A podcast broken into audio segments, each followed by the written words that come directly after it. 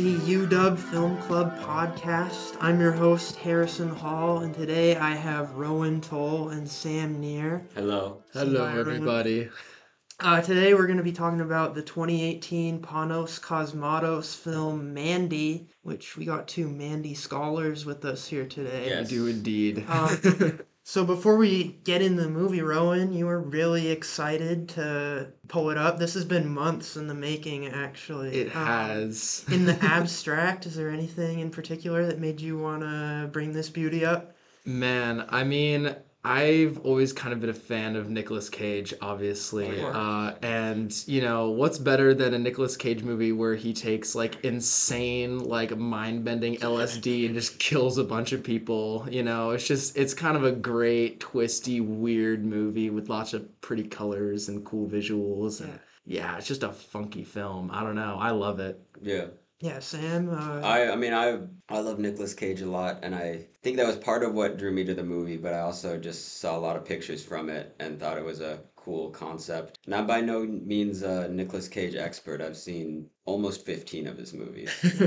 I didn't finish National Treasure. oh, that's a tragedy. And it's just they were in the church and they found the hole in the wall and I just didn't really care at that point. Can't Um, call yourself a cage head until you finish National Treasure. That's it is Yeah. a national treasure that so, movie. well, I'm here anyway, so Um, but yeah, this is one of my favorite Nicolas Cage movies, and I think there's not a single miss performance wise from anyone in it. Oh, yeah. Uh, I think everyone. That's probably my biggest uh, thing I appreciate about it is that I think everyone nails what they're supposed to be doing, and it all blends very well together.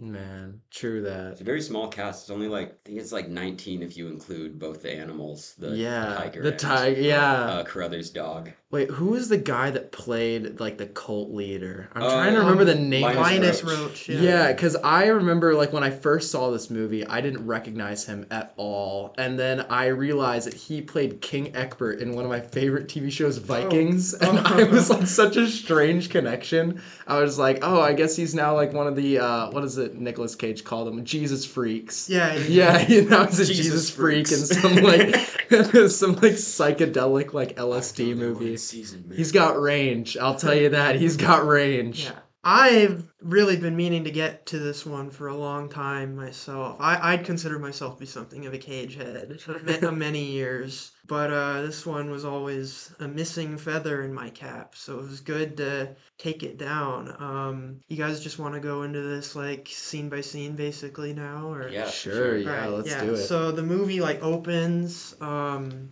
on a needle drop from King Crimson, right? Yeah. Yeah, uh yeah, yeah, yeah. Starts okay, it's my bad. It starts on a needle drop from uh King Crimson, Starless, Yeah. and we basically just go through the woods. Well, it and- opens before that actually starts. There's a little quote. Oh yeah, yeah, yeah. Oh, yes, a little poem. About uh, You should read it. yeah, I'll look it up real quick. It really is a work of art. I love the opening to this film. It's so good. Yeah, it says, "When I die, bury me deep. Lay two speakers at my feet. Wrap some headphones around my head, and rock and roll me when I'm dead." And it, we they they show that little message with uh kind of a guitar. I'm not a music guy, so I don't know exactly what Yeah. this guitar is doing, but it's going very soft Whatever that is. It's a metal Yeah. movie. It's very Um, much kind of a rock and roll sort Yeah. of picture. Yeah. with not a lot of rock and roll soundtrack. though. Yeah, but it has it captures the vibe of it. Oh, Like yeah. for me, like Oh, the yeah. visuals of the film resemble a lot of like album covers Yeah. from Mhm. that period of time, which I thought was like really cool inspiration as far as like what the film looks like. But yeah, okay. So first like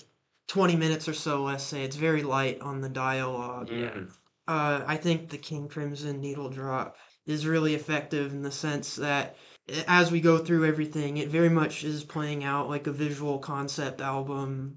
You know, we see him in the woods. He's a logger. Nick Cage, uh, his character Red, A Sawyer is a logger, God. and we see him with the chainsaw cutting trees down. Mhm.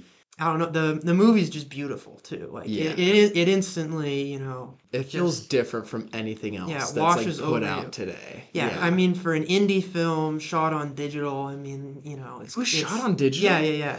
Wait, I didn't know that. Yeah, I so thought it was that's shot on film. Yeah, so that's oh like my god. that's you know that's inspiring Wow. in the sense that like Yeah. No, you got a I good totally camera. You a can, you can make a. Mandy looking movie. Damn. All right. Um, Inspired.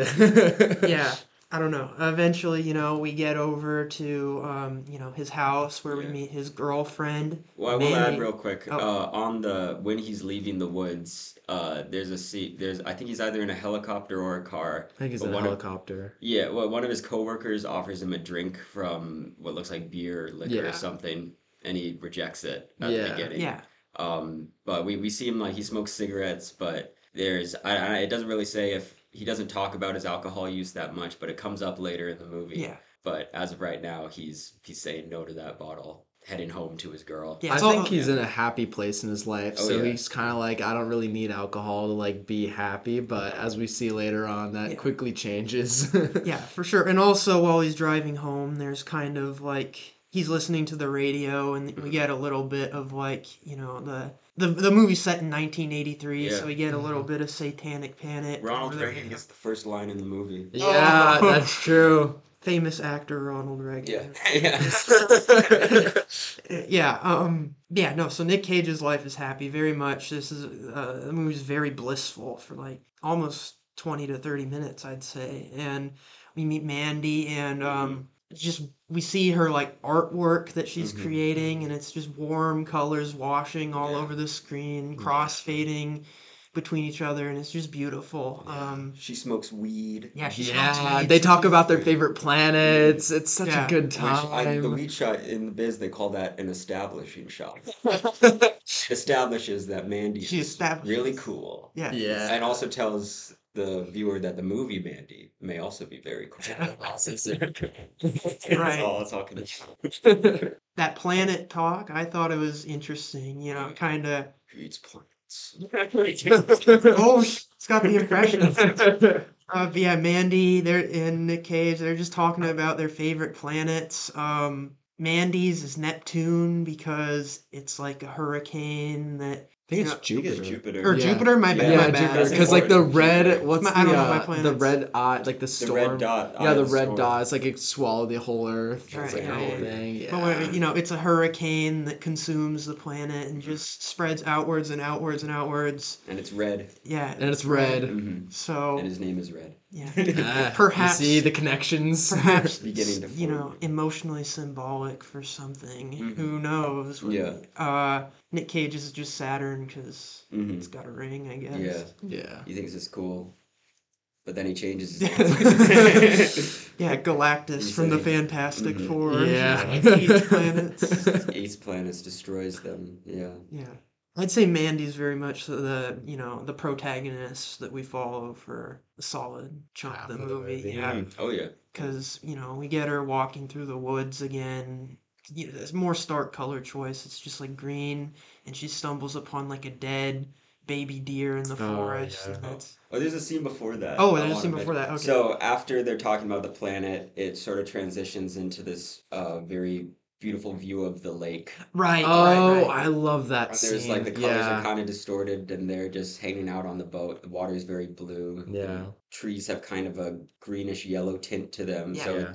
it is sort of a psychedelic feel. And then it transitions into night. Red, who Nicolas Cage's character, he's sitting at a fire, uh, smoking a cigarette, and then Mandy walks out of the lake in the darkness, Yeah. uh, completely nude. the The movie's very modest about it, uh, yeah. but which which I appreciate. I also is that that's the scene where like the Mandy's theme really starts to kick in. Oh, the yeah. soundtrack uh for this film, by the way, is absolutely fantastic. Yeah. Like it is such a beautiful, beautiful soundtrack. And I think it's from the guy, the composer. I don't know It's how to a pronounce Johann his name. Jóhannsson. Yeah, wasn't this like his one of his last Yeah, I think so. scores? Because he died like the year that this movie came out. So this is one of the last things that he Right. actually created. Yeah. Um. And when she exits the water, he- Red seems frozen and just kind Yeah. of stares her down, and his mouth kind of hangs open, Yeah. and it's just very much like he's taking in this moment of just watching her walk out of the water Yeah. and sit down in front of him and look at him. He seems completely transfixed by her. Yeah. Um. And that that imagery is That's yeah. what level do to you. Yeah. Yeah. Sure. Yeah, the soundtrack, it's very ambient. Yeah. and it almost never stops. I mean, it does stop for some scenes, but it's generally like pretty, persistent throughout the movie, and I think it definitely helps the flow of it. It's a very stream of consciousness, Yeah. you know, dreamlike experience. Yeah, it makes everything feel very personal and Right. important, and just like the world's changing around you. Yeah, no, it's it's feeling. it's definitely a very subjective sort of film. uh, Yeah. But um, And then it goes to the wood scene you were yeah, talking yeah, the woods. Yeah. The stillborn deer. Yeah. which I for, thought for so long I thought it was a dinosaur. Like every time I could, it looks like a. This is not doesn't work for the podcast, but I saw a baby dinosaur. Oh my god. Yeah, I guess. I mean, looks a kind little of- bit, I kind of guess. Velociraptor. Yeah. I thought it was a dinosaur. I thought the, the dinosaur was dead. It's the end of an era. Yeah. The end of an era. I mean, they do say I, I do think it's kind of funny that when they introduce like the year that the film takes place, it's 1983 and then AD. Like Mm-hmm. Mhm. I don't think I've ever seen a film describe like a year in the 20th century and then like AD. Hmm. Like it just seems very Yeah. sort of removed from like planet Earth in a way, like kind of like a a point of time that has become its own reality. And Yeah. It's like really interesting in that way because his uh uh Cosmatos' other film Beyond the Black Rainbow also takes place in 1983. So there's kind of this like link between the two films. Some people have even argued that like they take place in the same like sort of like world. Like it's kind of a shared universe, which is really interesting. Would interesting. that like actually mean anything if it was? It, it could. I, I don't want to talk too much about Beyond Okay, the Black okay, Rainbow because okay. we're talking about Mandy here. But if you do end up watching that film, you will notice that there are several different kind of connecting points. Okay. Uh, they're subtle, but they're there. Uh, after the baby deer scene, I mean, Mandy's incredibly distraught, and it Mhm. kind of cuts to back home, cuddled up with Red, and she tells a story from her childhood about her father, like, Killing stars. yeah, having like yeah. a bag full of birds. yeah. that I'm gonna show you how to kill these birds, Yeah. and he'd beat them into the ground, and Yeah. there are holes in the ground. She was with Uh, her friends, and all her friends participated. Yes. Yeah. Yeah. Yeah. But she couldn't. She couldn't do it. Which Andrea Riseborough's nailing it. hmm It's all one shot. That story. Yeah, Yeah, no, that monologue is really good. I think it's, zooms in. Nicolas Cage ends up with a, "Oh baby," Yeah. cuddles her up. It's a bit more affectionate than I said it. But Yeah.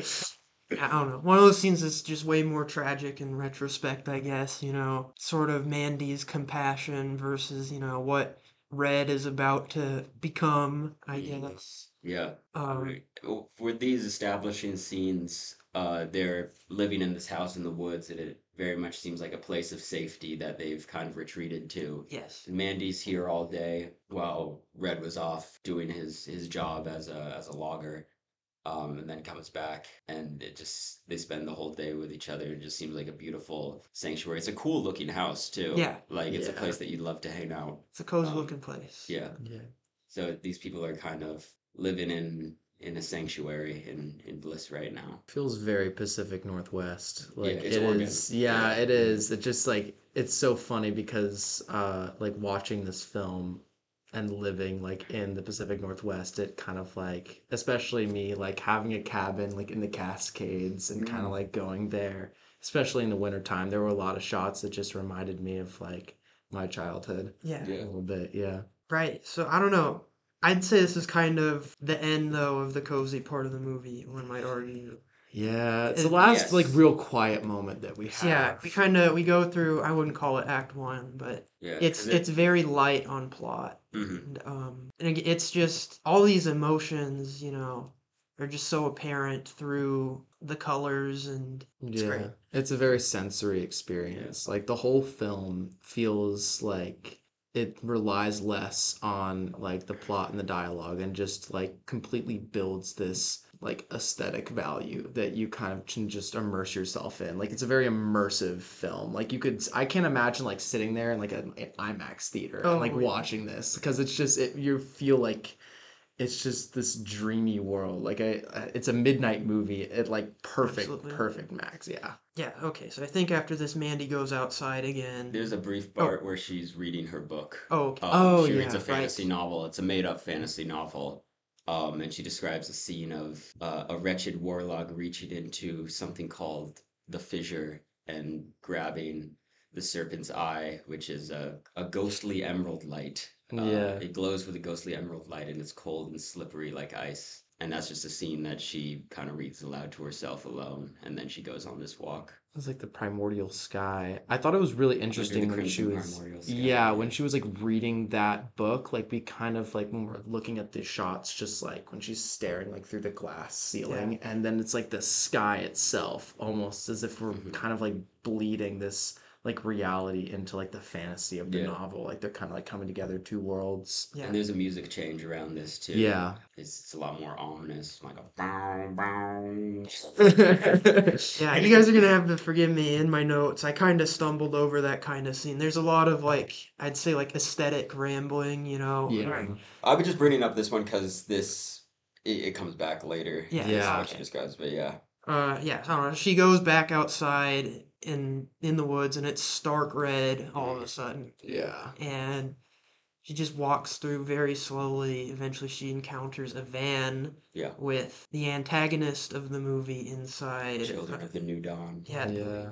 The title Jeremiah- cards are so cool. The title cards. Oh man. Yeah, Jeremiah Sands is the bad guy, played Yeah. by uh, Linus Roach. hmm and they just share like a really long uncomfortable moment as he you know watches her Yeah. And then- drive by yeah. her all walking down the road. yeah the title card drops of Mhm. like children of the new dawn Yeah. Yeah. Oh, did we mention the first title card? oh no Oh The- no, we didn't. We The didn't. first title card is a blue. Uh, is like right when he arrives home from his job. It says the Shadow Mountains. Yeah. What it's Yeah. called, and so that's just about the first you know ten minutes after that up until now is what they call the Shadow Mountains section, and then Yeah. yeah. It is split into three acts, Mhm. but they're not like it's not split by runtime. No, I feel like it's all. threat more like by like Yeah, it- theme. i wouldn't even consider them to be like chapters in the sense that like i don't think the titles are particularly thematically linked that way i don't know I see them as movements of like yeah. uh, what's what's of concern now because like the Shadow Mountains is establishing uh their current life and then Children of the New Dawn introduce a threat to that Right. and how the threat respond interacts with the world we've established is what that section is about. Yeah. And then we'll get to the third section. Yeah. yeah basically right after this it cuts right back to jeremiah sands like in his home or something and he's lying down Mhm. and he's just transfixed by the previous scene like it's an unforgettable experience for Mhm. him yeah. and He's such a little creep too. He's Yeah. like, Oh, I yeah. want you to get me that girl I saw. Yeah, And he's it's like just talking to, he like, said- his- his- yeah.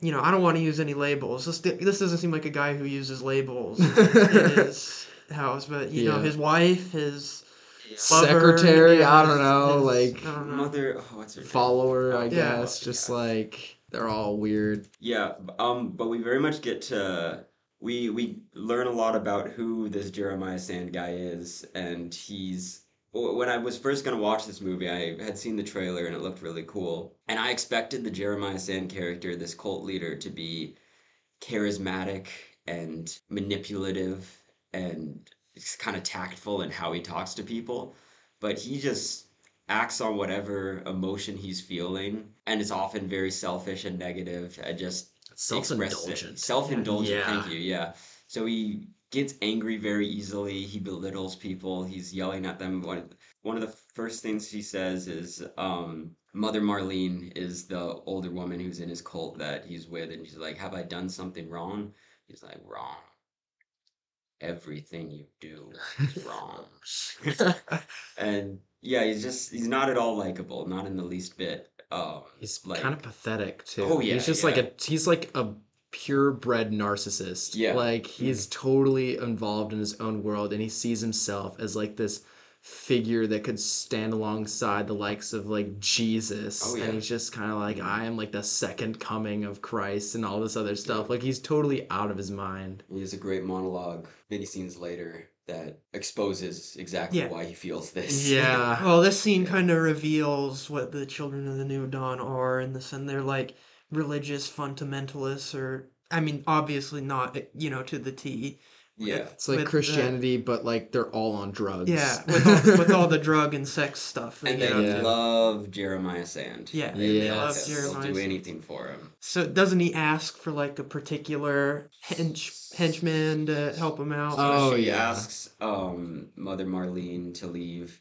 and then calls in Brother Swan, who is an an older guy, right. and he walks up to Jeremiah Sand's bed and just looks at him with these bug eyes and just whispers to him very tenderly and like, "What do you want? I'll do anything." And then he he talked about how he needs to get Mandy, who he doesn't know the name Mandy yet. He's just is that girl, um, and asks him. Let me look this up. The dialogue is all very, very slow and whispery too. Yeah, he asks him if he still has the horn of Abraxas, and then Brother Swan reaches into his pocket, and as he shows it, there's a flashing green light uh, that we haven't seen yet in the movie over this weird rock with like some markings, kind of looks like a fossil. Yeah. And he tells him like, "Oh, you know what to do. We'll offer a sacrifice to sweeten the deal." And they like eye down one of the. Uh, one Right, of that's the probably what I bikers. confused him picking a henchman for. Yeah. Oh yeah, yeah, yeah. And so they he's sending them on a mission somewhere. Yeah. With this horn of Abraxas, which just looks like a strange rock. We see the children of the New Dawn back uh, in the woods again in their van. After like a little moment of bickering, uh, one of them takes the the rock you're talking about, right? Like uses it as a whistle or something, Yeah. which summons a biker gang in Yeah. in all fully leather clad, spikes Mhm. all over them. We They're get the ATVs, I think. Uh, Yeah. Some of them are on ATVs. we get told later on they're called the Black Skulls, Mhm. and yeah, they take a sacrifice. They well, he first gives them a jar of gray fluid. yeah, yeah. Goo. Uh, this one of the bikers whose name in the credits is Fuck Pig. starts.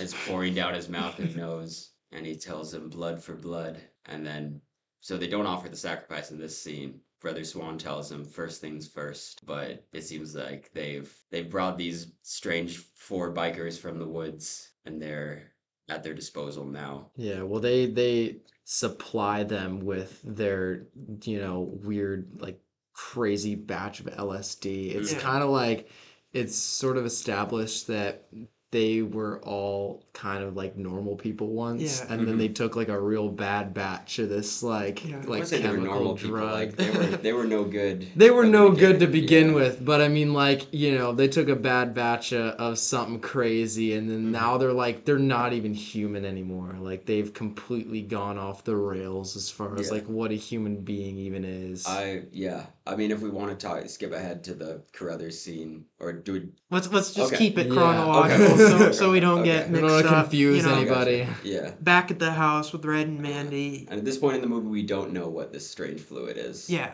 Yeah, but yeah. they're Mhm. even what these things are Oh, yeah, technically. yeah. But yeah, they're just sitting in bed, and I, I think it's like it's very blue, right? Yeah, it's, it's a dark blue light. Yeah. Uh, just in their quiet house. Their their, their bedroom is like all windows. It's all Mhm. like a it's a glass house. I don't know if that's the idiom they're going for. Yeah, but Yeah. the oh, interesting. Uh, the the black skulls like in, infiltrate the place, Mhm. and the lights just keep going dark, and it flashes. Mhm. And I think you know this is a point where like you never get a good look at these guys, which kind of keeps them in this phantasmal sort of state Mhm. yeah. that you don't really understand what they are geographically, where they are in the scene. Mhm. Then it has one of the probably the goofiest shot in the movie of uh, brother Lewis being taken away, sacrificed, and he's like staring through the window. And one of the black skulls like puts a hand on his shoulder, and he just has this big gasp on his face, and he gets like- taken into the dark. you don't don't hear him at all. yeah. I don't know. After this, they incapacitate Red and kidnap Mandy, hmm right? And then I think after this, like Mandy wakes up. She wakes up, Yeah. yeah. Uh, Mother Marlene and Sister Lucy, um, who are the two women in the Children of the New Dawn. And Mother Marlene is telling her that Jeremiah thinks that Mandy is very, very special, and she doesn't recognize how lucky this is for her because the most valuable thing to Mother Marlene and Sister Lucy, but Sister Lucy, she's very quiet. in this movie. She only has one line, um, and it's kind of shown that she's not as on board as everyone else. Like she's still there, Yeah. but we, we see in later scenes that she's definitely less into the sadism, Freaky cult stuff, aspect yeah. of it. But to Mother Marlene, like she'd give anything to trade places with Mandy, and she's like a woman who's older and you know probably to Jeremiah Sand much less beautiful than Mandy, and they begin preparing her for her meeting with Jeremiah Sand Yeah. and they have a dropper of clear fluid, which Jeremiah later refers to as the chemist's best, which this is this is LSD. Yeah. And they drop it straight into Mandy's eye. And then they Right. sting her with like some sort of weird Yes. wasp looking Yeah, they thing. pull a wasp out of a jar, wasp. and it's Yeah. like you know a, a puppet, like practical effects. Yeah, wasp. it looks absolutely freaky that Mm. thing. Yeah, they like inject her with like the wasp stinger. Yeah, it's like this weird like mix of like different I don't know what was like venom sort of chemical or whatever, but like this like this brew of just different various weird things. Mm-hmm. Yeah, point is they're psyching her up. For Yeah. Yeah. The big meeting with Yes. Jeremiah. Yeah, and it's here's Lucy's only line where she says, "It's all but a beautiful dream, a dream he's having. Won't you join us in that dream?" Sort of showing that the LSD is something used by this cult to create that sense of unity and spirituality and just higher power. And they say it's his dream. Definitely talking about Jeremiah Sand. So I think it's it kind of speaks to the power that drugs have over people and how they will experience what's going on in their world. That's not at all profound to say. It works. It's a good no, but yeah, it's true that like Jeremiah uses this sort of hijacking of the senses to keep people inside his dream, the dream he's having, in order to keep them at his side and participating in all the things that he wants them to keep doing. And I, I don't think the movie wants you to think that these would be otherwise good people if they weren't Yeah. uh, with Jeremiah. But it shows that just the spell drugs as like a magic that this shaman is casting over the people around him. I think it's Yeah. really funny how they kind of have this belief that they've transcended awareness Yeah. when really none of them have any sense of self awareness whatsoever. Mhm. Because, like, what we're seeing is just so insane and ridiculous. And, Mhm. like, even we see, like, later on just how kind of, like, stupid it all is. But, like, they think that they're just, like, above everything. yeah. So that just kind of like, again, it's narcissism of the highest order. Yeah, and they take Mandy into her living room because they've all kind of set up shop in this Yeah. hall they've invaded, and everyone slumped around a couch, like cuddling with each other and just staring off into space. They all seem very high. Yeah.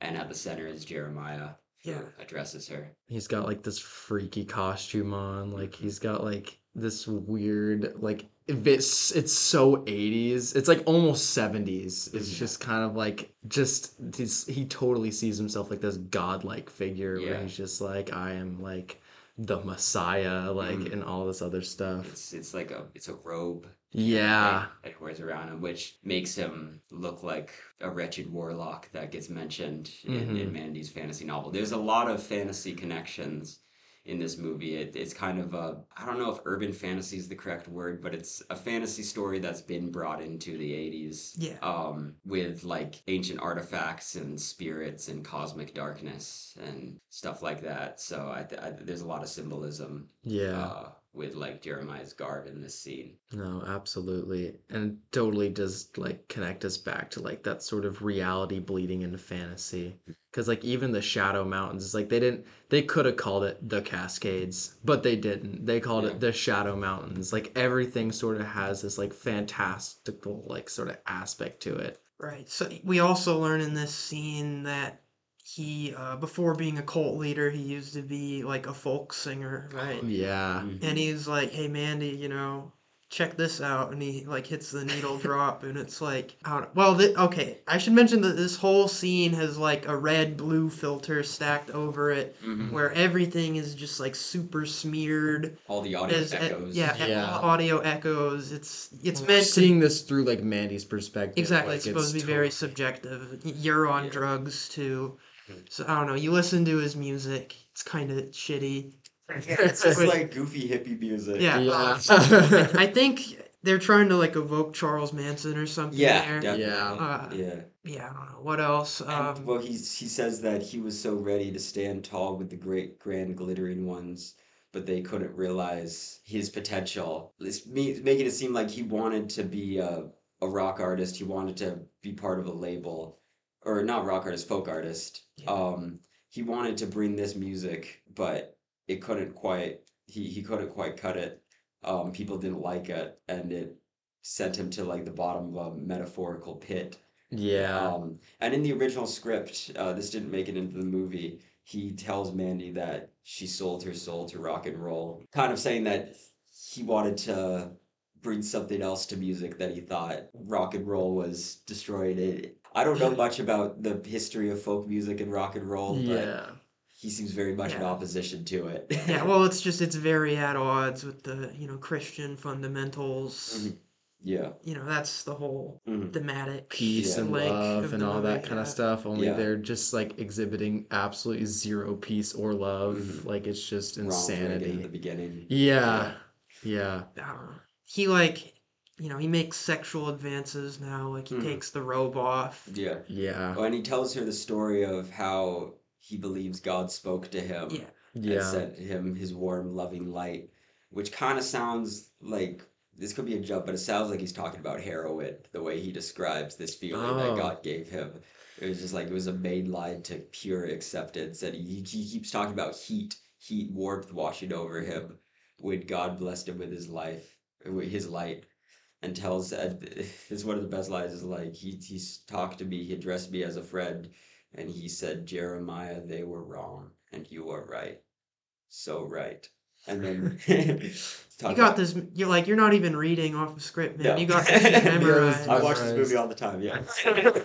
um, I watch that scene a lot too, It's a good scene. and it t- tells how, how he believes that God told him that he's special, and it is his right and kind of duty to seek out anything in this world that Right. he wants and can make him feel good. And it's the duties of other people to help serve Jeremiah said. Yeah, yeah. He Yeah. he's straight up got the manifest destiny shit Mhm. going on. Yeah. And Yeah. an insane superiority complex Yeah. at the same time. Yeah. And Linus Roache just plays those circumstances so perfectly of Yeah. someone who believes that it's just there's no self reflection, it's all complete emotion and ego. He has tantrums Yeah. because there's like, well, what do you mean I should like think about how what I do affects people or that I'm one of many other people? I'm the one and everyone else is a branch from the tree that I am.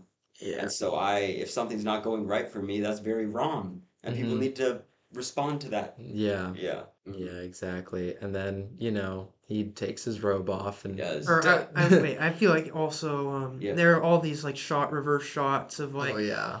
like super extreme close up Mandy's Mhm. face to Oh, yeah. Jeremiah's Oh, face, and it cuts back and forth to the point where I almost thought that they were like dissolving over each other. They aren't. They're just What do you- they they have like similar facial it structure. switches, I feel but like they're staring. He's staring her down. Doesn't blink once. It like Yeah. fades into her face and fades into his face. Yeah. In this Yeah. shot. Yeah. okay. You Uh-huh. start to like like you're like who who's who like there's kind of like this weird like melding aspect to it where you're just kind of like their face starts to look like one and the same Yeah, at it, one it looks like point. the same face. Yeah. It's like right here. yeah Like it's shifting from his. Those are her eyes. That is. Okay, I'm showing. glad that I wasn't fucked up. Uh, No, I, I was getting the appropriate. I was getting the appropriate. no you were to you were Mhm. Yeah. Um. Yeah. He takes the robe off, and then Mandy just starts laughing at him. I don't know if it's because his whole deal's so ridiculous, Well, or, if, she- or if his penis is just small. maybe yeah So- maybe just as a small dick he he asks her to you know go ahead with his exposed prick, and um she asks him is like, you made this song, and it's about you. Like, "Yes." yeah And then she starts laughing at him, and he he can't get his penis hard in this scene, and he's like really upset and yelling at her, and he's like has his hands off screen, going crazy, trying to. he looks so ridiculous during the scene too like i think it totally just like exposes him in this moment that he is like he's not just a man he is Yeah. a pathetic man Yeah, he completely loses this, even though he, he it's sort of set up that he should have all the power in this scene. yeah she's the one who's he's got on the drugs.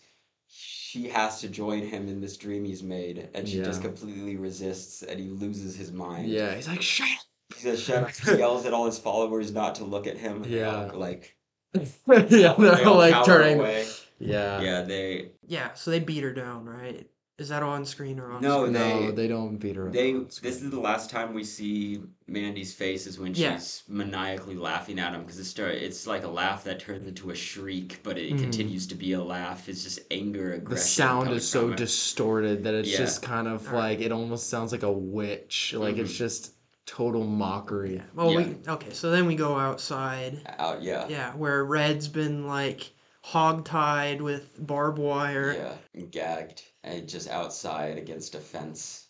Mhm. And it Yeah. seems like this is, we haven't seen him since he got he was in bed, Yeah. petrified. Yeah, he's There's- he's for fear of his life. Is anybody hog-tied and crucified with barbed wire? Yeah. Probably should be. with your lady in a house with these freaks. Yeah. Yeah. what's going on? And then Sister Lucy and like Jeremiah and those guys like come out and they're just like Yeah, Jeremiah is just. he's pulls trying to the- save face at this point. He's like that little whore. Like Yeah. he's totally Yeah. trying to Well, like he- cover up. Well, he's also doing the Nick Cage that like you don't know what you have. Mm. sort Oh, of- you don't know what love is. Yeah. I'll Yeah. show you love. And then he has Mhm. like Sister Lucy get down on her knees and like put a gun to her head. It's Yeah. it's so Very They, Russian they do the deer Yeah. hunter Russian roulette scene. Yeah. Ugh.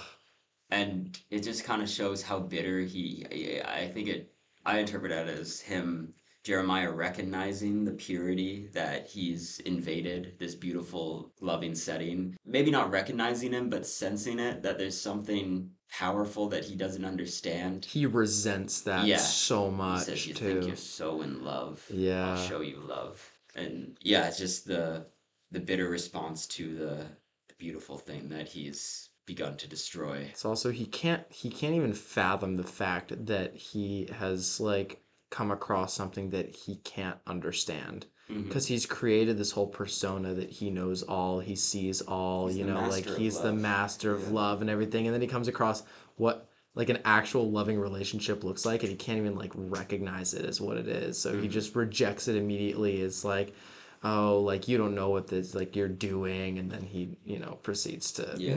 yeah hmm And then it goes to the next scene. One of my favorite moments of his character is he stares in the mirror and keeps repeating again and again, Tell me what to do, tell me what to do, tell me what to do. And he gets weaker and weaker and weaker and starts crying, staring at himself in the mirror. And then he calms down, seems to get an idea, a little grin on his face, and says, Never doubt yourself. So I, in that scene, I think it just thought like, I, this is a terrible night for me. Everything has gone wrong. You, me, I am God. God speaks through me. Find what's right. And he just kind of goes for the first thing that he can think of hmm that will mend the situation. Just a very primal, emotional ego thing. And he decides that's what I have to do. Yeah. Mandy's brought out in a bag hmm and hung up. In front of Red. Yeah, in front of Yeah. Red Mhm. While he's chained up there. Yeah. And they set her on fire, Mhm. and we just get like the close-up shot of Nick Cage. oh, yeah. You know, just Like, everything. just screaming, just coming out of him. Yeah, There's a shot of each of the. There's a, a close up shot of everyone in the scene. yeah, There's a shot of everyone in the cult except for Jeremiah and Lucy, and they all have some sort of sadistic expression. It's either like a smirk or a grin. One of the guys, uh, Brother Hanker, uh, is like licking his gums, like with a pointing, like pretending to shoot at her while she's on fire. And then there's a close up of a horrific close up of Mandy's face falling apart. And with the other two members of the cult, there's a close up of Sister Lucy, and she just has a very blank face, blank stare at it. yeah. And then Jeremiah is not smiling; he's just has that. What I thought was so fascinating was that like we see like the glow of the fire against his face, Uh-huh. but he almost looks horrified. Like Yeah. initially when we first cut to like his expression, he genuinely looks like scared. Yeah, Which I thought was such an like interesting sort of like juxtaposition juxtaposition compared to like what he looked like in the previous scene like yeah. in control confident like i know what i'm gonna do and then now he looks like he's unleashed something almost Huh. He, I think it's just probably he went with his instinct, and this is the solution to his problem. yeah And then he's just sitting and like marinating this is it. how I did. This is this was it, I guess. Like I don't think he feels bad at all, but what, uh, what he's done. But he's just had a really really bad night, and he's just burning his failure and watching it.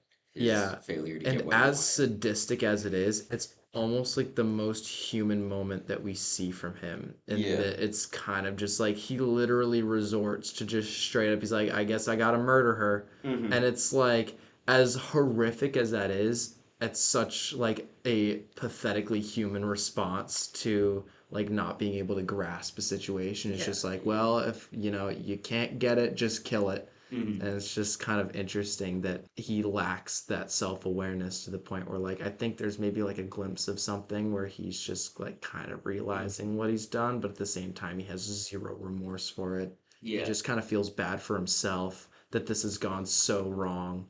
Because after he's failed with Mandy, he instantly goes to like, well, she's wrong. She's the problem. She's Yeah. a whore. She's disgusting. Nothing's wrong with me though. Yeah. I'm cool. I'm Uh-huh. still I'm still Jesus guy, but like you know, yeah, like, and that him. she rejected me, so she deserves this. Yeah, and him staring into the fire is just kind of like a slight reflection on like I thought this was gonna work for me, Yeah.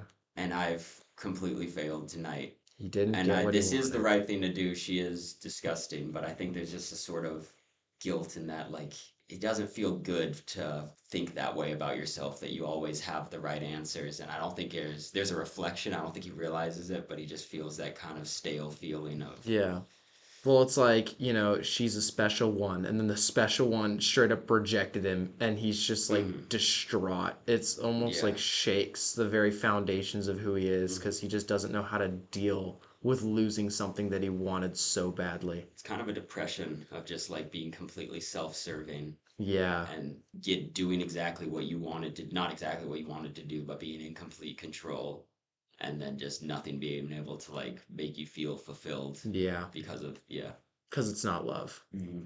Definitely a very emotional, an emotionally charged scene. Yeah. Beautiful performance of Nick Cage Yeah. crying, staring into that fire. Yeah, Yeah. and from here he kind of you know takes over the reins as protagonist. I don't even he doesn't have like any meaningful screen time for like 20 30 minutes Mhm. before this by the way. Yeah. So he's very much like absent from a Mhm. lot of the first hour, I'd say. Mm. Oh, and also I th- I think this happened like in the scene where Jeremiah was confronting him outside, but there's another artifact. It was like the dark blade of something, I forget what it was. But there's like another sort of cursed item Mhm. and when Brother Swan looks at it, and I don't know where I I wasn't the one to make this observation. I don't know where I found it, so sorry about who I'm plagiarizing. But someone noticed that these items only blink when Brother Swan is holding them and regarding them these Oh. magic items, making it seem like it's Brother Swan's experience of this great power that he possesses in this family that he's found and these magic items. So I hmm. just thought that was interesting. That is interesting. It doesn't really come back. He gets stabbed in the stomach and they don't really address it, but I think it just adds to the cosmic darkness in him that gets that builds in the movie. Yeah. Yeah.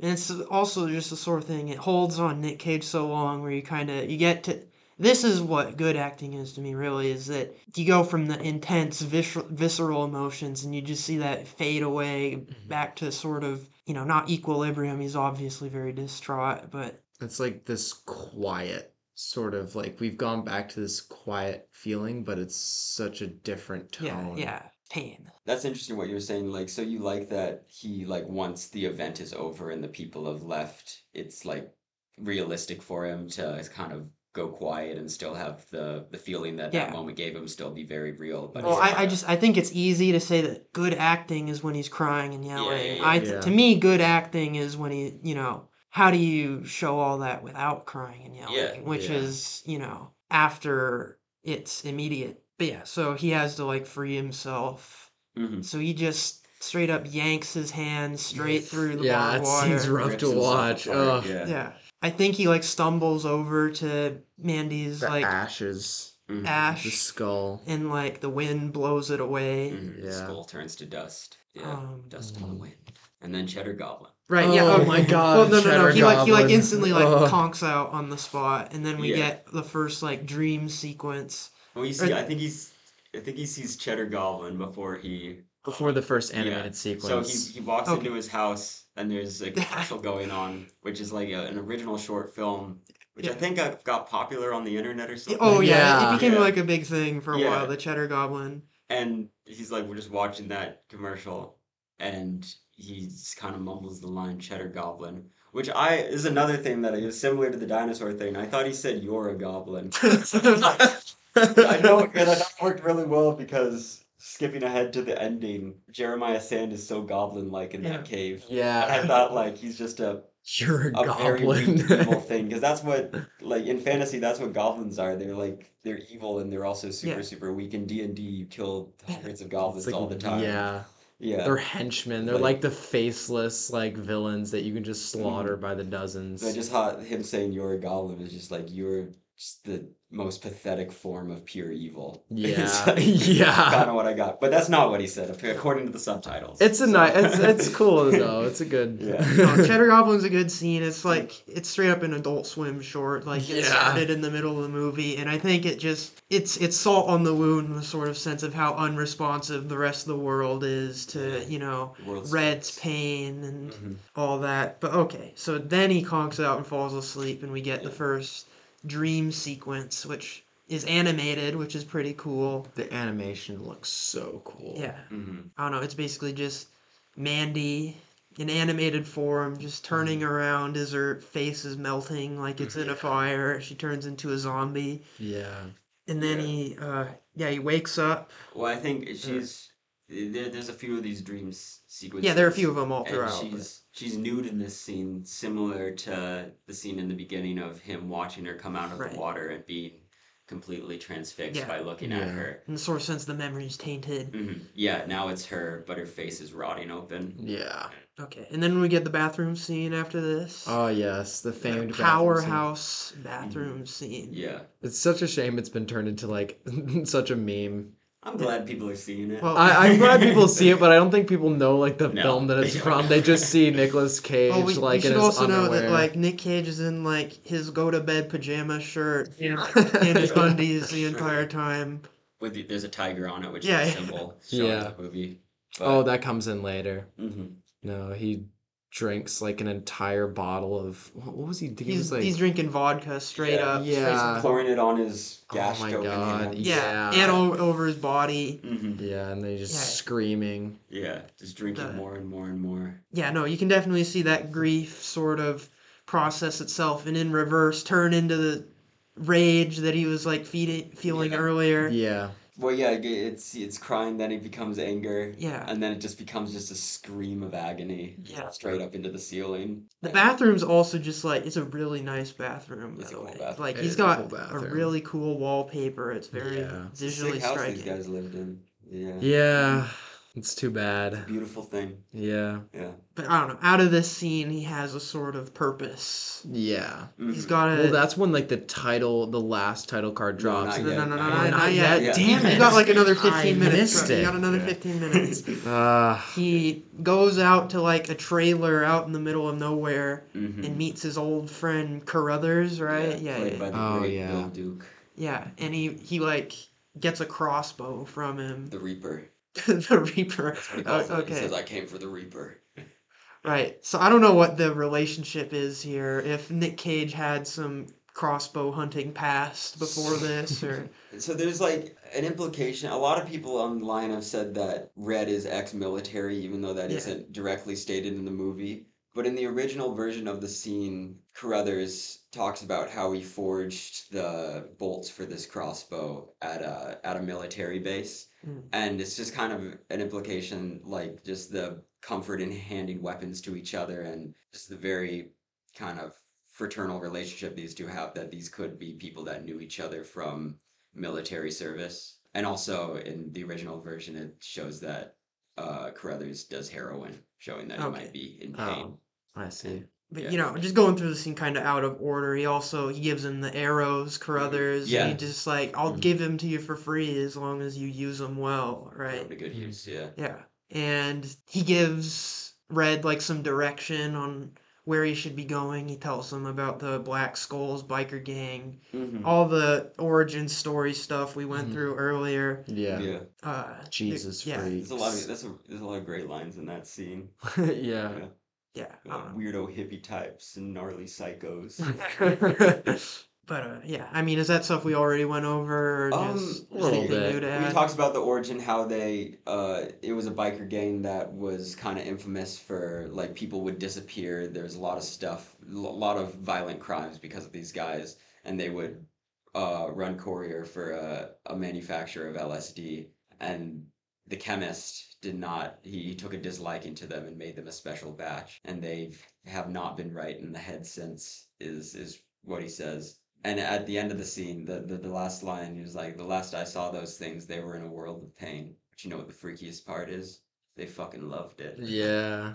And showing that these characters, the Black Skulls, have married themselves to this world of darkness and suffering. And it's just, they've become creatures of darkness because of this drug. Similar to like fantasy dark magic. They're like LSD demons. Definitely something to keep in mind, you know, Yeah. if this is the worst that a person Yeah. could be in Mhm. Mandy universe, you know, how that fits with what Red is Yeah. feeling for the rest of it. And so these guys, they chugged it. The, the Yeah. earlier scene, they got a jar of this LSD and they just they downed it. They loved this Yeah. stuff, and they okay, well then he goes to forge his axe Mhm, the beast. in in the Oh, the yeah. beast Yeah. in, in the Beast. basement. I don't know, just to, I mean, it's kind of a stock scene. I feel like yeah, but it's just like it's kind of a cool like wow, he just did that. yeah, Yeah, it's just like- forges like- like he does it in Yeah. Yeah. And they show like all the steps. I mean, I've never forged anything. I don't know how It accurate is an is, awesome looking like weapon though. Like Mhm. it is crazy. Yeah, that he's thing got is the halberd straight looking. up. but- Covered in Yeah. lens flares. Yeah. Yeah, sports flying everywhere. Okay, but then we get the actual title drop, The the, name title of the movie. Mandy shows up 75 minutes into the movie, which is always such a fucking baller move to Yeah. do Yeah. to drop the title card an hour plus in. but no, okay, he's ready to go now. I think we get him back in the forest again, tracking, you know, the black skulls. I don't know how long it's been, but he's but he's found them Mhm. with his crossbow and he shoots one and then he gets in his car Mhm. and goes and runs the other one over with it Yeah. and it just Yeah. totally like I don't know the guy who shoots out. is like has a full bodysuit covered in nails. Yeah. He like seems like he should run him over, but he he instantly just falls off of the road. The car like goes flying. Yeah, it just like thing. flips over, yeah. Yeah. It goes to a different scene after that. Mm-hmm. Any any thoughts about just the, the first blood here, the first two kills? Mhm. I didn't even realize that he killed that thing at the beginning. Oh. Because it just like that shot of him hitting, it, like it shows him about to hit him, but it's like he bounces off of him. Yeah. That entire truck just clacks off. But in the story, And I got it. I, I feel like that's one of the few missteps in the movies that the first kill is not memorable whatsoever. Yeah. I feel like I feel like you're supposed to start big Yeah. and then you can have like mid forgettable kills in the mid in the middle. But Mhm. I kind of thought it was funny how the like the last 30 minutes of the movie almost ramps up like a video game. You have like kind of like the more forgettable kills and then it just like builds and builds and builds and builds. no, absolutely. There it the first hour is very glacial, I'd say. Yeah. almost to a fault, but it absolutely goes like full throttle, you know, Tetsuo style, uh, just straight towards the end. Um, Pure ultra violence. yeah, I don't know. A- after he crashes his car Yeah, into he the gets guy, knocked out. he gets knocked out. He wakes up in like the Saw bathroom. yeah. he's he's got one hand like chained to a pipe or Uh-huh. handcuffed, and he's Yeah. got one hand nailed to the floor, and he's like watching one of these, you know, punk biker guys in the other room watch. Or no, he's not watching porn. Th- th- That's a different guy. That's a different guy. But I don't. Yeah, I don't know. One of the guys comes in and like taunts him, and he starts crying. Right? Or- Yeah. Yeah, he, he he gets very pathetic. He Yeah. has like a performance for him. He's like, oh, Yeah. I'm sorry. Yeah, I don't know. He seems very much in over his head until he isn't. 'cause he, He's just, he just rips the while pipe he's, off. I think while he's crying, he's like Yeah. messing with the pipe and trying to loosen it. Yeah. Yeah, he he just rips the pipe off the wall, and I don't know if he also rips his hand off the nail at the same time, or but I don't know. He ba- he basically like not clob clobbers the guy over the head, and he like falls down this like infinite Yeah. like Yeah, like it's like concrete random staircase. hole, In the basement that he's in, he doesn't know where he is. There's like a just a pit. yeah. But Maybe, that- that- maybe yeah. that's where they come from. I don't know. and he uh, uh, also in his confrontation with this thing before he kills it. Or no, actually, I don't. Does it actually die? Is, is that Well, Which- you just see him fall The guy that down. goes yeah, down it just the falls down. Yeah, so Yeah. we don't know if it's dead yet. Somewhere it rips down his there. favorite shirt. Yeah, he rips his confrontation, favorite. Oh. which is the shirt that Mandy was wearing before they burned her. and Yeah. shirt that he walks back into the house after Mandy died and picks it up. Mm-hmm. So it's Red's shirt that she The was one just with the wearing to tiger sleep. on it. No, this Is is, that the not one the with, one with the tiger on No, it? no, no, no. He was wearing that that night. The one Mandy was wearing is it's white, has black sleeves, and has a number on it. Oh, Yeah. it's like the Yeah. sports jersey. Yeah, yeah. Yeah. Yeah, and he says it's his favorite shirt. The sports Right. jersey. We Oh missed my another God. dream sequence that happened. Oh well, while he was knocked out. Yeah. Let's see what happened. Which one was that one? I can. I have the movie. The dream sequences kind of like bleed Yeah, into each other into absolutely. my mind. Like they all just kind of become their own thing. Yeah. So in this one, it's like a shot of all these planets, and it pans down to this landscape of these jagged rocks Oh yeah. and a sparkling lake similar to the one by his house. And it keeps going down through the lake. I'm watching the movie live right now. Yeah. now. actively Giving us. comes into sparkling. The lake gets darker and it looks more like stars in the sky. It was, it was, it was a pretty Yeah. one. It's a it, it was it was one of the prettier ones. Mhm. Yeah. Um, yeah, I don't know. After he knocks the guy down into the staircase, he gets like a little upgrade. He finds a box knife and like his Kevlar vest, which he wears for the rest of the movie. Mhm. Yeah. And then he comes up to the porn guy Yeah. and like he gets him from behind with the knife and then like, you know, they tumble around a little. Mhm. There's a great squall. Yeah. Yeah. And then like there's a shot of like biker topping Nick Cage in front of the TV, porn playing the whole time. Uh-huh. and and and Red like cuts his throat open, Yeah. comical amounts of blood Yeah. splatter all over his face, and he is loving it. He loves it. Yeah. Yeah. It's a big old grin. Yeah. That blood sticks around too. Oh yeah. Yeah. That blood doesn't go away. yeah. Oh, okay. Yeah. Anything else to say about that, or just Well, and then it's a creepy smile? Yeah. yeah, It's a freaky smile. Let's back up. I think then he he does some of the cocaine. Yeah, he blows the fattest fucking line of all Yeah. time, like It's an just twenty grams all at once. He's definitely done cocaine in his Wait, past. doesn't is is this the scene or is it later when he like tries like a tiny It is. little So he gets confronted again by the, Yeah. by the biker that he threw down the pit. yeah. and somehow makes it back, breaks its neck, uh, the Bruce Lee style. It's like Yeah. Oh kind yeah, the one where of he's him. like, God. Yeah, it's a very similar thing. And then he sees that jar of gray fluid. Yeah, and he gets his axe back too. Oh yeah, he Oh, does get his yeah, he axe gets his axe. Yeah. And Yeah. I think also his crossbow. It's crazy though. Like he tries like a tiny, he barely dips Yeah. his finger in it, ju- and then he puts it to his tongue, and then we're in like a world of like Yeah. kaleidoscope, like crazy. Instantly, his face melts. The Just- thing Yeah. that- his face melts, Raiders style. The thing yeah, that the bikers are addicted to and Chug. Yeah. touches It's his like tongue. touches to his tongue, and he's like completely like buzzed. Yeah, like his even eyes, his his pupils go.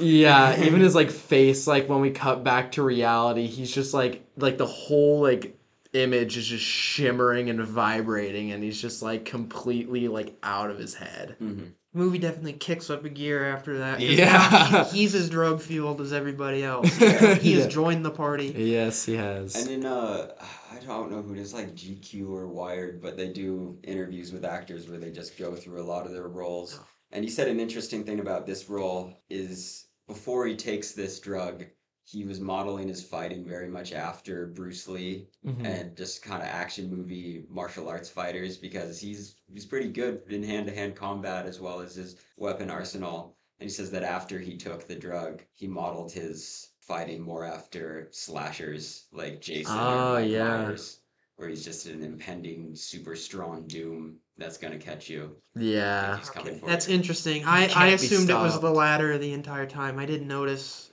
a transition that way, but so that's Oh. interesting. That's just what he said. Yeah. That's what he's. I didn't even realize he was capable of Bruce Lee shit, but Yeah. you know that's that's besides the point. uh, there's another fight scene after this. He goes outside. There's a guy like by his flaming car from earlier. Oh, that shot looks so cool. Like the one where it's panning around and it's almost like yeah, it looks like miniatures. Like Oh. they kind of they kind of shot it in a way that didn't kind of look like miniatures. I mean, he's far away. It, it's it looks like kind of a manufactured landscape. Yeah. In that it's like kind of a gravel pit. Mhm. Um, it looks like a former industrial area, just where the rocks have been moved a lot by people Yeah. and stacked up. And there's this lone dark figure watching. I- I think it's his truck that they took Mhm. from him, watching it burn. Then we get a fight with the axe. hmm I don't know. It's pretty cool. He beheads the guy.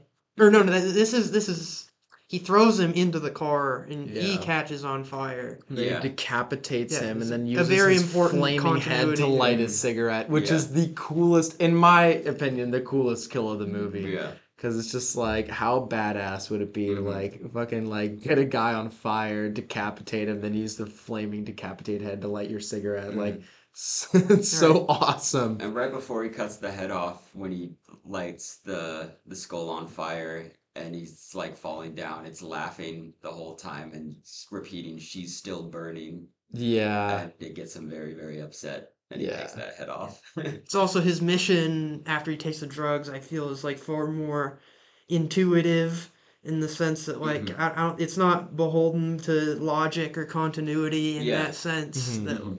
he he knows where to go just without like the Carruthers exposition he got earlier. Yeah. He finds the chemist, right? yeah, that's my favorite scene. Oh, really? Love Oh, the yeah. chemist. Yeah. I love I love that. Yeah, the, the They- chemist is like the dude who's nude except for the apron yeah, that he's Yeah. wearing. the. And he's got a tiger in a cage. Yeah, he's and it says this specifically in the script that he's like dipping paper in the LSD liquid with his bare hands. yeah. And Yeah, when he realizes gross. someone's there, he licks the money. his fingers.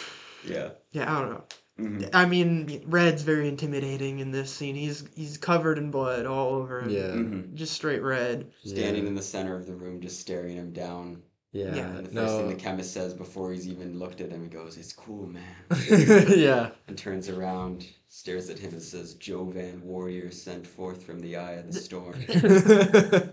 And Jovian, it says like that's like a word relating to Jupiter. Yeah. So it goes back to Mandy's eye of the storm being red yeah. and just him kind of being fueled by her memory. The storm being her burning red death, and he's the warrior who's sent forth.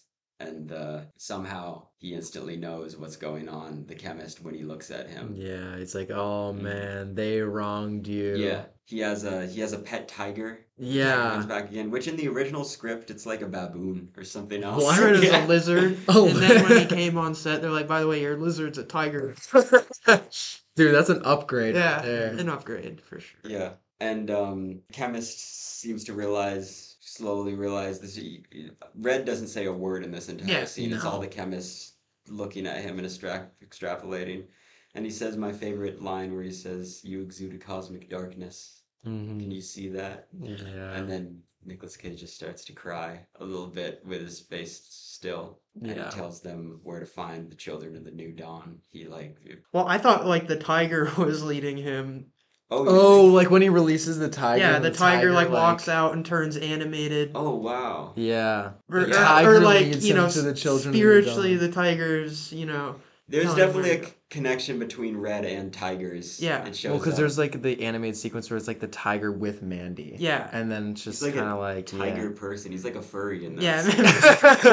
and animated Mandy's like caressing the animated Yeah. tiger. Yeah. and she reaches in and pulls out a glowing green emerald, like she did out of the fish, uh, like the wretched warlock did out of her book, Mhm. grabbing the. I forget if they actually gave her a name for it. But you know, Mhm. I don't want to move on too fast. If that's your favorite scene, did you have anything Oh, I else just about like it? that. Or I just like how this actor just very much seems like a dude who's on. I will never say on this podcast if I have done uh, Schedule One substance. Yeah. seems like someone um, who is on LSD and just kind of has a divine truth that he's tapping into and is slowly figuring out exactly what's going on. Yeah. He like gets convinced without Red saying a word to release the tiger, and he's he like looks at the tiger and is like, "That's Lucy."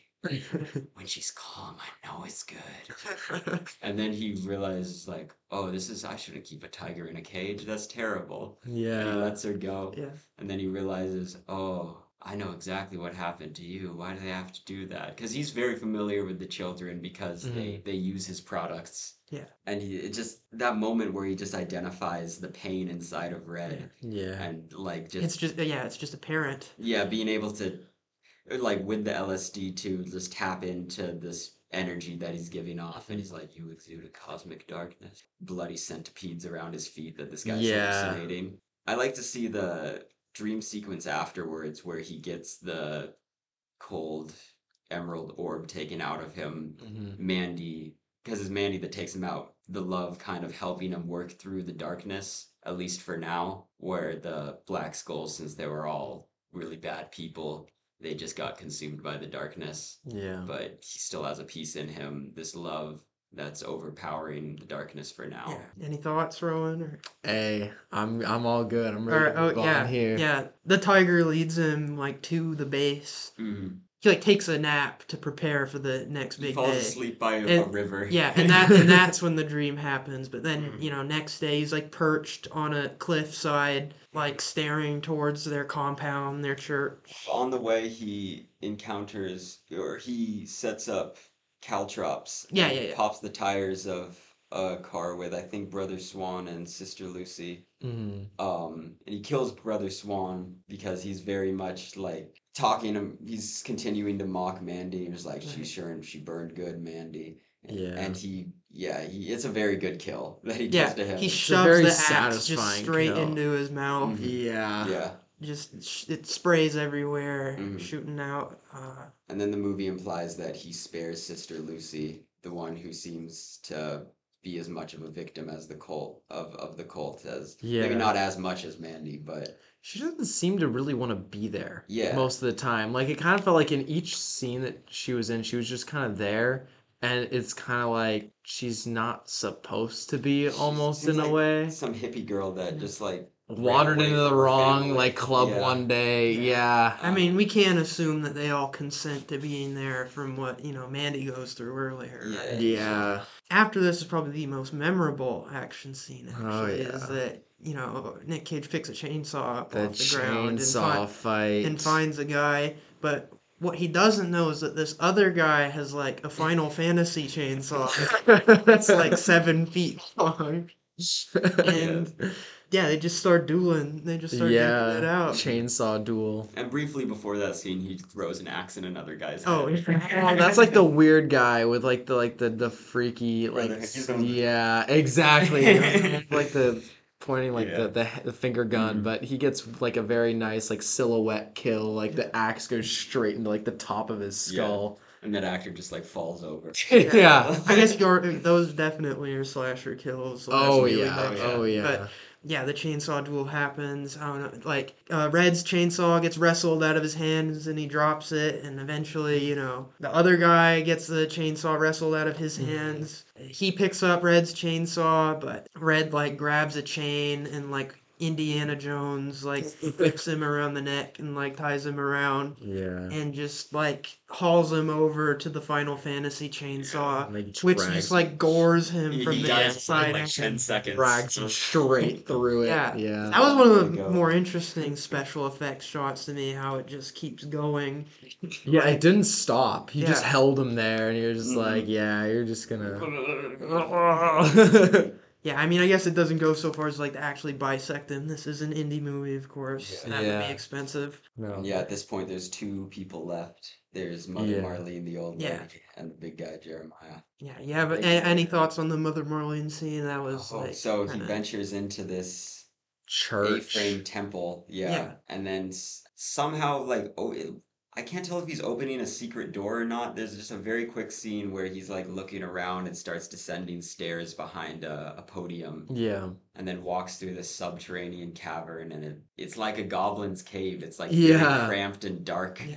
I'm like, this is not a this is not a holy place. And he keeps walking through until he finds a very strange room where there's a mural of uh, a tropical beach in the background, and then Mother Marlene approaches him, and there's a very very gross scene, or not. It's just it's creepy. It's I want to say gross, where she's talking about how I'm the best lover that Jeremiah has ever been Yeah. with due to my sensitivity, and basically offers like if you don't kill me, I'll show you an amazing time physically. And that scene kind of just ends, doesn't really show what happened until we moved to Jeremiah's room and then Mother Marlene's head. Yeah, decapitated head. Uh, they just showed her desperate, depraved attempt to save her skin, and it Yeah. doesn't work on red.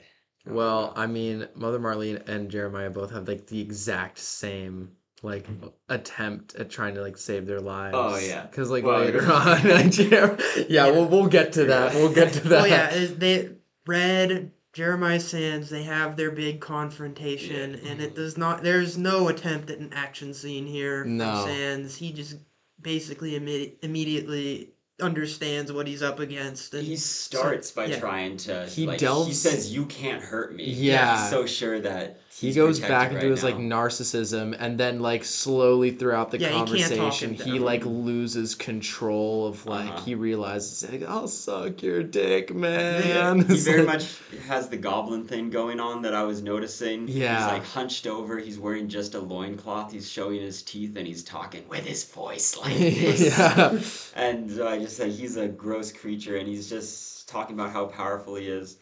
And then Red grabs him by the head and goes, and then as you said, he said, "I'll fucking blow you, man." Oh, and then after he says that, he says, No, I don't kneel for you. You kneel for me. And he's just like yelling more and more. well, aren't they like dueling in doctrine at this point? Almost? Yeah. Oh, Like- he has Red hasn't said a single word yeah, yeah. so far. yeah red's just there Mhm. like this is all jeremiah And it's like, You kneel to me. I don't know what he says directly before, but Red goes in a distorted voice. Yeah. to like, Mhm. like a demon. I'm your god now. And then squashes his head with his bare Yeah. Yeah. hands. One eyeball pops out. Ah, Yeah, it's a such a very gross nice- effect. Oh my god. Yeah, I really like the fact that a lot of the kills kind of like reminded me of like old 80s horror movies. Just like the way that they did the practical like heads and the like the prosthetic effects and stuff. It Mhm. totally like that's why I was so surprised when you said it was a digital like film is because I like it feels like a like it was filmed on a film Yeah. reel. Like it just Yeah. feels so 80s in its essence. Yeah. I, I absolutely adore Well, I'd, I'd say this movie definitely uses a digital camera in a way that couldn't be replicated on film. With the there, uh, Yeah. throughout, there's a lot of like the haze of it, the like multicolored pixely swirl over everything. That Yeah, that's true. really cool. But um, that's besides the point. So yeah, I don't know. He kills Jeremiah Sands, and it's Hills, yeah. a lot of revenge thrillers would maybe make the point that like, was it worth it? Was it worth it? He loves it. You know. I don't know. Well, I a, don't a, a scene or two from now. I don't know. So he he lights the temple on fire, Yeah. walks out, gets into one of the hippies' cars, Drives stares off. forward, and then he like closes the door and there's some silence in the car, and then you hear Mandy's theme slowly Yeah. fade in as he Mhm. just stares forward, and then We get like a flashback Yeah. of like them, like a flashback. you know, wearing- meeting at a party, presumably. he's wearing his favorite shirt. yeah, Mhm. at this party, smoking a cigarette, and then he looks up and his eyes lock with Mandy, and the implication is for the first time. Yeah. And these beautiful lights start hitting his face, and he's just completely transfixed the same way he was at the beginning by the lake, the same way he's obsessed with her face in these dreams. And then it shifts into her. He's driving the car now. She's in the passenger seat. Yeah. And he turns, and it's his old self in his favorite shirt, completely clean on the same night yeah, Yeah. that he met her driving this car. And looks towards her, shows her looking back, and then it shows him on the night that we've been on, completely covered in blood. Yeah. The biggest grin on his face. Yeah, that freaky You probably, if grin. you've seen pictures of this movie, you may yeah. have That's seen this probably the picture. movie. Yeah. The Yeah. picture. I didn't realize that was the final shot. I figured Yeah. that was like some. Oh, the final. It's Yeah. not the Well, final not yet, but you know, Yeah. no. Yeah, Almost yeah, at the end, yeah. Mm-hmm. And then he turns forward, and the, as he's turning his head, like at the same pace, his smile fades, and then he's just driving off. And then there's a the final shot is zooming out, showing the world that he's driving in is the same as these animated fantasy landscapes that he's been dreaming about. Yeah. And there sounds seems to be some sort of roar. And I thought it was the roar of a dinosaur when I first thought that. Dinosaurs. You thought this was Dude, this it was all dinosaur about movie. dinosaurs in this movie. movie. it was cooler that way, a little bit. It's still good, but you know. Yeah. Kind of made Mandy seem like a bit of a drug to him. Where while he's his life's completely messed up, he may, if this is all real, he's probably gonna get found out and go to prison forever for Oh, mass yeah. murder. yeah. But he's and he when he looks forward down the road, it's a complete scowl. But when he looks to the side, when he like gives himself this little pocket, this escape, Yeah. where he can turn to his driver's seat and pretend he's seen Mandy, a Mhm. fake sort of sense of security, something that drugs can give you. Yeah. It's the most beautiful feeling ever, and it's the biggest smile you've ever seen him make. Yeah. And he has that option to go there temporarily, but then he has to look forward, focus on the front of the road, and Yeah. get back into the dark reality that he sealed himself into. It's a very hard cut. I like when I was first watching it because you have like this big grin, then he like looks back, and then it like cuts to like we have this like shot on like the like the front of the car, and it's just like he's just like totally stone faced, Oh yeah. and it's like this very like it's almost like a smash cut. Yeah. So yeah, it definitely kind of like lends this this sense of just like loss that he kind of like we haven't really been able to like breathe since this moment. Like we had like Mandy, you know, her death, and then like this last hour of the movie has just been like bombastic violence. Yeah. Mm. And this is like the first time where it's like we're kind of back to that like quiet sort of vibe, like when the Mandy scene comes back for like the first time since the beginning of the film. Mhm. It's this like very depressing full circle moment, and that we've kind of like he's succeeded, but at the same time, he now he has actually nothing. He doesn't even have like like a goal or like revenge or anything that he can carry out to like Mhm. to make any of this better. Like now he literally has nothing. Yeah, it's pretty sad. Yeah. I don't know. Those last few cuts hurt. Yeah. Um, in the sense that you know we see like Red, pure of soul, I guess, and he you know looks towards Mandy, who who's like this allegory of compassion. She Mhm. you know even you know from a young age to a fault, she couldn't hurt anything. Mhm. yeah. You know she's been killed, and he's trying to avenge her. And you know the way you know she looks back at him, and then seeing him how he is now, Yeah. Mm. like spiritually they're like incompatible at this point Mhm. which I think is really what hurts about the revenge trip is that by the time he's gone through all this, like they're not similar people. They're not compatible in that way. In the in the memory of her can't live on in that way. I don't I don't know. You know, well, Yeah. his revenge spree is never once justified in dialogue. It's just Yeah. this is what I'm doing. Yeah. Talks to Carruthers to get the stuff to do it. Carruthers gives him some advice, and then from there it's just him doing it. There's no reflection. That's Yeah, that's the that's- end of the movie. that's roll roll the whole credits. movie, I mean, yeah. Now that we've got like all that out of the way, any like large all encompassing Mandy thoughts that you didn't get to before? Like, All encompassing Mandy thoughts. I thought it was really great, and if you guys end up watching Beyond the Black Rainbow, you'll notice this. But the one of the ending scenes, like almost the end, not quite the end, but the ending scene of Beyond the Black Rainbow is the exact same as Mandy, but for like a different character. Okay. So it's the same car scene, looking over at the passenger seat, only instead of, and I think I was trying to like find a way to connect it to Mandy because I knew like in an interview with um with the director that he said that there were a lot of like thematic sort of like crossovers. So I was trying to like figure out something like super Yeah. deep and meaningful to say. I don't know if I've if I've got it, but basically in Beyond the Black Rainbow, you know, like at the end we have this doctor and he's trying to like find uh like the girl, like she's run away and he's like trying to find her and then he like looks over to the passenger seat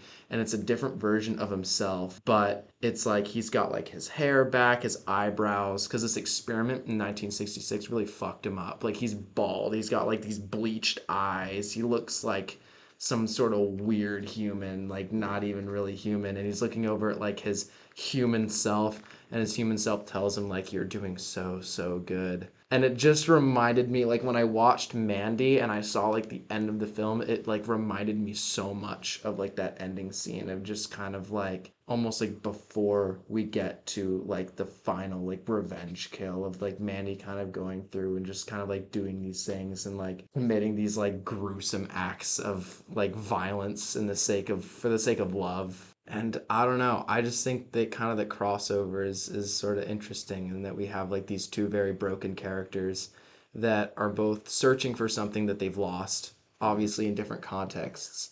Yeah, it's sad. It's very much like the way that he portrays broken people is sympathetic, but not in a way that most films kind of like try to have the viewer to like have empathy with these characters like it's a different way of approaching revenge and violence and like wh- how we should feel about these people because we don't we're sitting there and like there's this cathartic feeling like we feel like what has been done is right sort of but then at the same time when we like think back on it we're just kind of like wow that was a lot It's not really judgmental about it. It says like, "This is revenge. Here it is. Yeah. it happened." And It here's the guy happened. did it.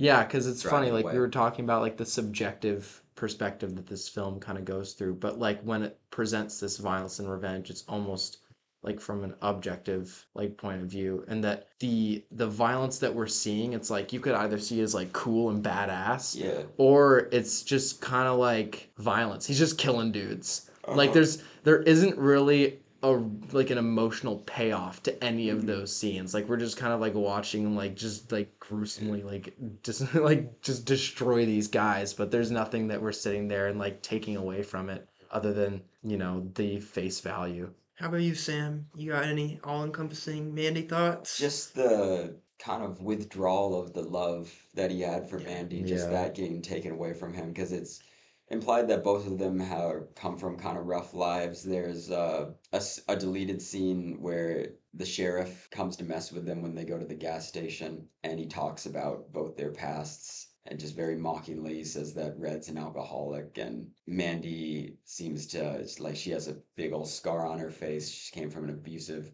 household, and the sheriff talks about she's like at least his perception is that the word around town is she's been with many many men um which you know no no judgment to anyone but like it could be a symptom of a lot of discomfort in personal relationships and yeah. being able to build something healthy with someone. But the, the fact of finding that peace and having it so brutally ripped from you and his reaction to it it's not really a thing that is like a logical uh conclusion to that but it makes so much sense to him. And i don't think the movie has any spots in between where there's a moment to breathe and think about what's happened. It's okay i got to get out of here. I'm to sleep a bit. I'm to wake up realize what happened get really drunk heal myself up get my weapons and let's go. Yeah.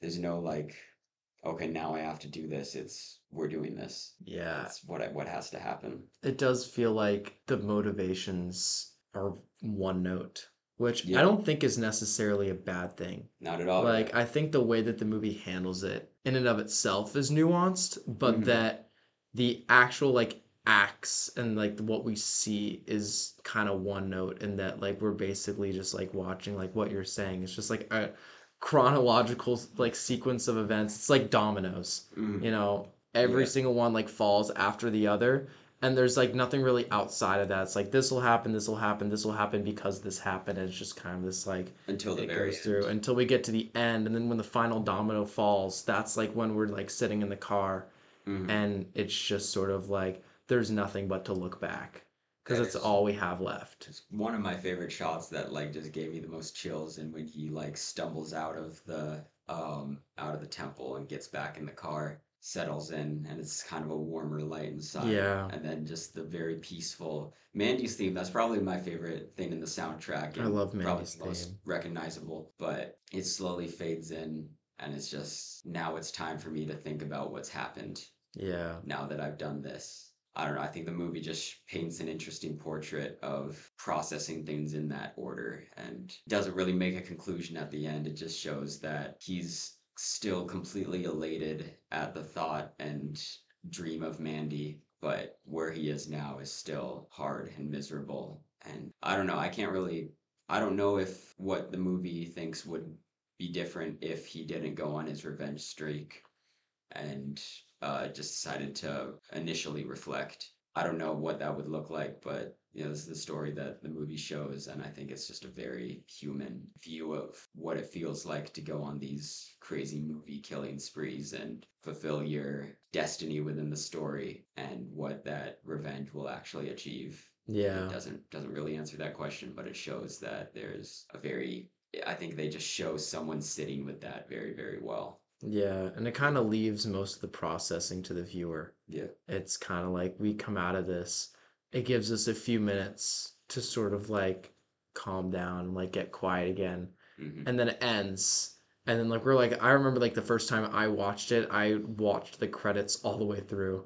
There's no music in the credits. right? No, Yeah, it's yeah. just silence. And Mhm. you're like you're just watching that's great. and you're just kind of like it's almost like the film has intentionally left all of like the reflecting to you. Hmm it's just kind of like okay this is everything that happened everything that you've just like witnessed over the past two hours. Now you get to sit with it and mull over it and Mhm. like contemplate it. And it's just i think that that's such a cool Yeah. it's not even that ambiguous. It's not like we get to the end and it's open-ended. It's just kind of like it gives you this finality and then it's like all right now you know just Mhm. And there's also a parallel between Red and Sand yeah in terms of their reaction to this loss of what was so important to them. Red being his love, Jeremiah being his ego and sense of Yeah. being so special, and their what they choose in the face of that is destruction. Yeah, it's definitely a you know um, a toxic masculinity sort of Yeah. thing. yeah Both of them are parallel in that way, like you said. Um, just the the option for destruction being so fast is similar to how, how I was talking about how there's no reflection in red before he goes on his spree. Jeremiah seeks desperately for an answer, and the answer that he looks for is whatever he feels initially should be right to do, and he's satisfied with that. The very surface level destructive impulses that men can feel in the face of pain. well because for him it's easier to look within than Yeah, outside women. yeah Yeah. yeah and anyone else. And anyone else. But um, yeah, I don't know. Rowan and I had been, you know, formulating this podcast together for quite a while. Yeah. But you uh, like hit up the Instagram looking to join. I think you said that like this movie, ins- you're an actor, I am and, an actor, and yes. you said that this movie inspired you in some way, or that is there any I- like I mean, any artistic decisions being made here that maybe you put into your own work, or Well, I mean, just what I saw at the beginning, I, I, I think that everyone does what they do very well. I don't think there's like a lot I've specifically taken out of this movie for my own uh, stuff, just because, yeah, I guess it just hasn't really come up. But I, I love, uh, what's who plays Mandy? I'm so terrible. Andrea Riseborough? Andre, yeah. Um, sh- she's great. Uh, Nicolas Cage is obviously great. Linus Roache is very great. I think everyone does very, very well. Especially, uh, I think Carruthers is uh, Oh, Bill yeah. Duke. His little scene, he just has such a. I have since watching this movie like looked up him and because he has a lot to say about acting. He's he's been a teacher as well. Um, because I just when he speaks, he has such a comfort with his words that he, he very much takes you to. He, he it's a little weird at some point like I love the intonation. Uh, that might be the wrong word, but when he when he goes like, "But you know what the freakiest part is?" I just think he. I didn't even do it well, but the way he does it, just kind of. I've tried to seek that comfort, um, and that just been able to kind of ride the wave of what you're feeling in my own work, and I've also some stuff Nicolas Cage has said uh, that I've looked up in interviews uh, watching this movie. He says that a lot of his method involves finding the movements and the steps, like using logic to figure out what this character should be doing, finding a comfort within that, and then letting the emotion completely free. And that's what I see a lot in the bathroom scene where he's drinking and screaming and going through so much emotion in this it's very choreographed looking probably. I don't know if it's completely improvised, maybe it is, but he looks like there is comfort in what he's doing, but he's letting his emotions go completely free because it seems so visceral and real what he's doing in that bathroom scene. No, I, I mean that's interesting. You know that maybe as an actor, like the bit parts stand out a bit more. Oh, yeah, like yeah. yeah, yeah. Rowan, I mean you're you're a filmmaker too, right? Yeah. they're they're not quite at the Mandy level, right? Or- Not not quite yet, but uh yeah, no. I mean, I I don't know. It's so funny because I've never like approached storytelling in the way that Cosmatos directed this movie.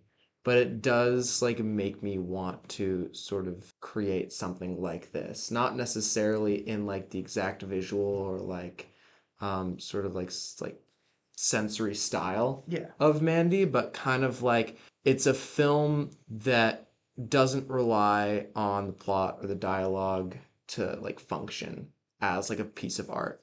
Like it is a completely just by itself, it is like emotions expressed through the senses. And I think that that's such a cool way of sort of like making a film and that, you know, so many films sort of like use the characters and like the dialogue or like monologues or like all this other stuff to kind of like make their points. Whereas like this film, it just is the point by itself. It doesn't need anything else, no accessories, nothing else kind of like added onto it. It's just been made in this completely sort of self-contained space. And I think that that's really, really cool and inspiring as a director, definitely, that it was shot on digital Yeah. because I was just kind of like, I'm never gonna make a movie look this good. And now knowing like what is possible with like that visual medium, Oh, it's yeah. just like it's so so cool. Because he did make a movie like look like it was from the '80s, Yeah. filmed in 2018. no, you should look it up. Cinematographers uh, Benjamin Loeb did I After see. Yang and Dream Scenario that came out a couple Oh. months ago. Oh heck, is the same So- guy? Yeah, same guy. Okay, I I saw after I haven't seen Dream I Scenario know. Yet. I don't know. He's a he's a great worker. He's Yeah. like his stuff. Yeah, no, it was great. It definitely is like the perfect sort of collaboration between like a composer, a cinematographer, a director, and the actors. Like it Yeah. just feels like a completely like it, it's a complete film. Like when you get to the end, like yeah, you could say that there were like a couple things you had an issue with, or maybe it was too slow or whatever, but like when you get to the end, it feels like a complete experience. Yeah. Like when I got to the end, even when I was just like watching these silent credits, like it's this feeling that I've never really gotten with any other film where I, I kind of like got to the end and I was like, yeah, that was just that was that was that. That was Mandy. And it just it, it feels like its own thing. And I love that so much. All right. Anything else? Or are you guys kind of ready to wrap this up? I think so. I think we're good, yeah. right. Yeah. You want to do any plugs? What Any you're working on? Or? Yeah, well, I'm Sam Neer. I am a semi-professional actor and drama student at UW. Uh, if you're anyone who hires actors, um, or a director, any any someone like that, you can find my info at samneer.com or on Instagram where I, I post a lot about what's going on in my career at sam.neer.was.here. Hell yeah. you're working on a short film, Rowan, I'm working right? on a short film right now. I'm Rowan Tull. I'm a very not professional uh, student filmmaker, but that's okay because we're getting into it. Uh, working on my first. I've directed a few films in high school, but you know, when I say directed, it was like me and a camera op and an actor, so we can't really call it that. But uh, this is the first time that I've ever like been in charge of a cast and a crew with like real sets and all that kind of stuff. It's called Sincerely. It's a horror film. It's got a demon. It's got catfishing and online dating, and it's got a birthday party. So it'll be on the Lux YouTube channel sometime in the spring, whenever it's finished. We're in the midst of filming right now, but it's going pretty well. And then I'm hoping after this to get into some analog horror because that's like my favorite type of horror is analog horror. And to my knowledge, no one in Lux has ever done an analog horror film before. So if I can be the first in something, then I will have succeeded in all of my life goals. So Awesome, yeah. Yeah. And I also got a plug, you know, Film Club. Rowan's a writer for it Yes. too. Uh, I'm still writing the review to Society of the Snow. It should be done by the end of the week. oh, trust me, that'll be out like several months before I finish editing this. but, um, all right, well, if that's it, uh, thank you for listening. If you want to be on the podcast yourself, you're more than welcome to come to club and meet me. But uh, otherwise, that is it. Thank you for listening to the Mandy podcast. Come to Film Club. Yeah, come to Film Club. All right, bye. Peace.